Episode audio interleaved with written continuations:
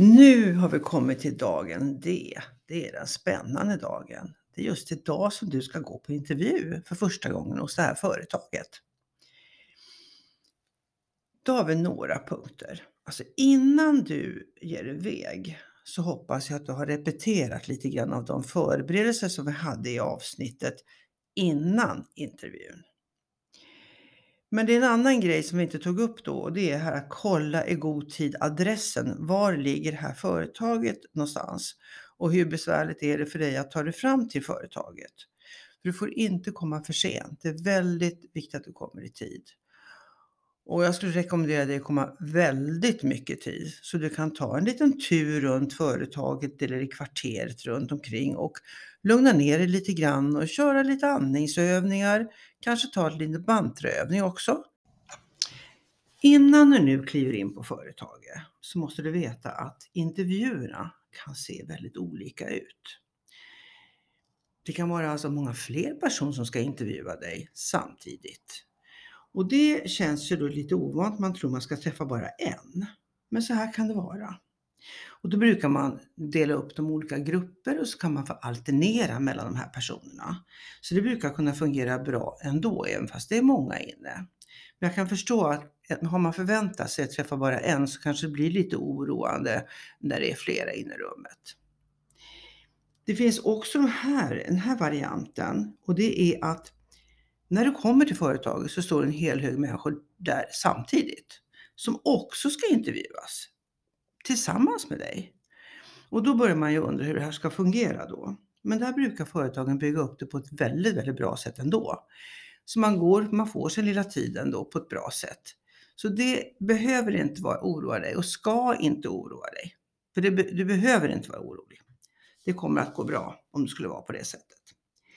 Sen finns det en annan variant också. Det är att innan du egentligen har kommit till företaget så kan du ha fått en inbjudan som säger att mm, ja, vi ska nog ha ett digitalt möte istället. Och då kan det vara Skype och det kan vara Zoom och det kan vara Team. Och då har man ju ändå en kontakt med den andra personen på andra sidan. Och det brukar gå väldigt bra.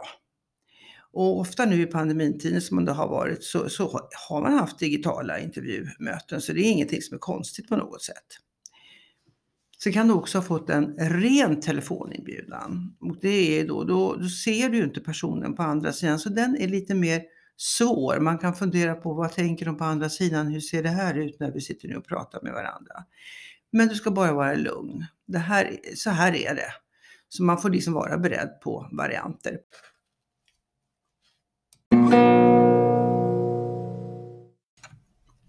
Nu ska vi fortsätta med lite tips och råd när du är på intervjun. Tipsen gäller nu ett ungefär personligt möte med en intervjuare.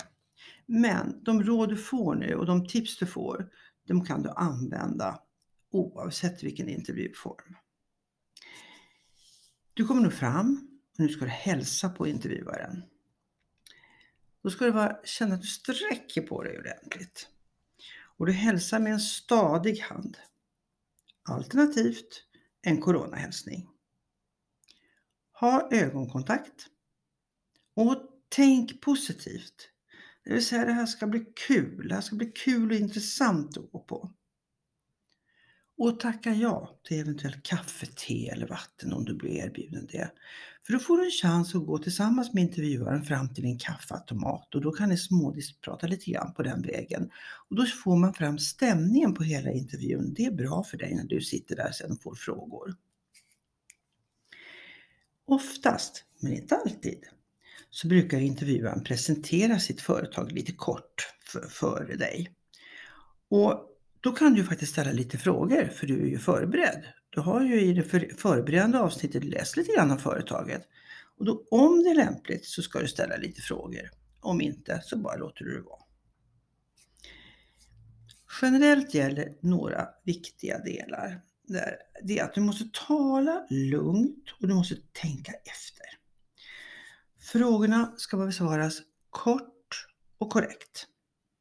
Du får inte göra avvikelserna från frågorna, minimera, minimera avvikelserna och fladdra inte ut och pladdra inte på.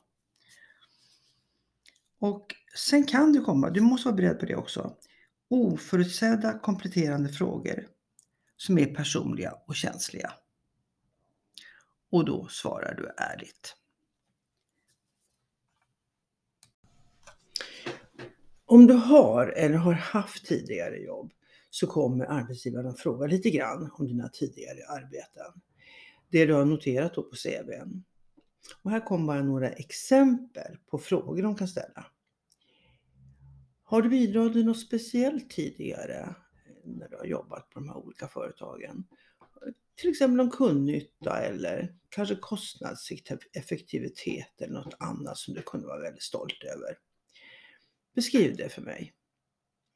Och då får man ju tänka till lite grann och se vad är Har jag gjort någonting som jag vill berätta om, som jag tycker är viktigt för dem? Men det är upp till dig att kunna din CV och ge exempel till arbetsgivaren. En annan fråga kan vara hur har samarbetet med tidigare kollegor fungerat? Hur ser andra på dig? Jag ser här i din CV, kan de säga, att det saknas aktiviteter under en period. Vad hände under den här perioden då? Och då måste man ju också försöka komma ihåg vad var det hände där, vad som hände där. Ja, antingen har du varit arbetslös eller du har studerat eller varit sjuk eller vad det än var. Men svara bara ärligt på den frågan.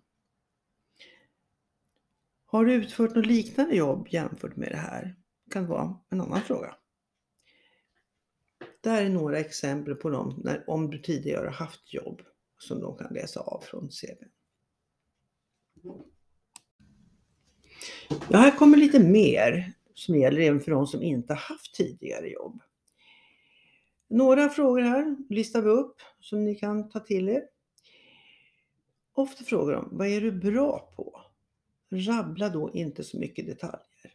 Utan det räcker max, att tre områden tycker jag kan räcka.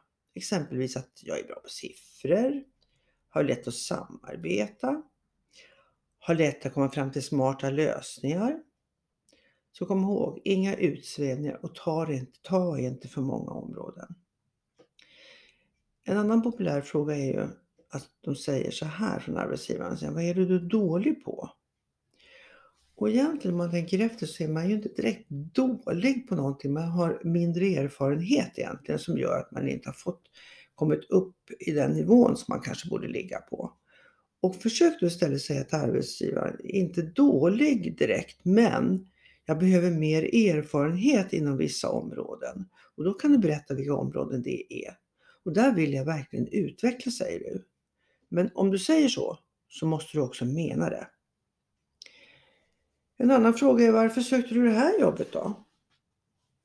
Och vilka förväntningar har du på, på oss som företag? Och varför tycker du att jag ska anställa dig?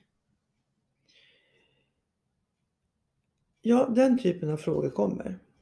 Sen kan det komma lite personliga funderingar ifrån arbetsgivaren. Säger, hur, vad, vad gör du på din fritid? Hur ser familjebilden ut? Är du sambo, gift eller har du barn?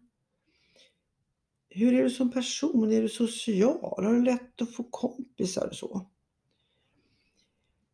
Sen tycker jag man ska, om man har någonting i bakfickan som inte är så, ja, ska jag berätta det eller ska jag inte berätta det? Men du känner ändå att det kanske är någonting som har hänt i livet som du vill berätta för arbetsgivaren. Och känner du det, då ska du tala om det direkt i sådana här sammanhang. Det kan betyda mycket både för arbetsgivaren och för dig själv att du har talat om det. Ja, nu har vi tagit upp några frågeställningar och intervjun kommer efter ett tag att leda mot sitt slut. Och du har svarat på en massa frågor. Och grunden till att arbetsgivaren frågar så mycket, det är för att företag måste få veta vem du är ordentligt. För det här är en väldigt stor investering även för ett företag när man tar in personal som ska vara hos dem. Och de vill känna sig säkra på att personen platsar på deras företag. Så därför har frågorna varit många. Men här stannar vi en liten stund och tar upp ytterligare några delar som händer efter den här intervjun har blivit klar och avslutad.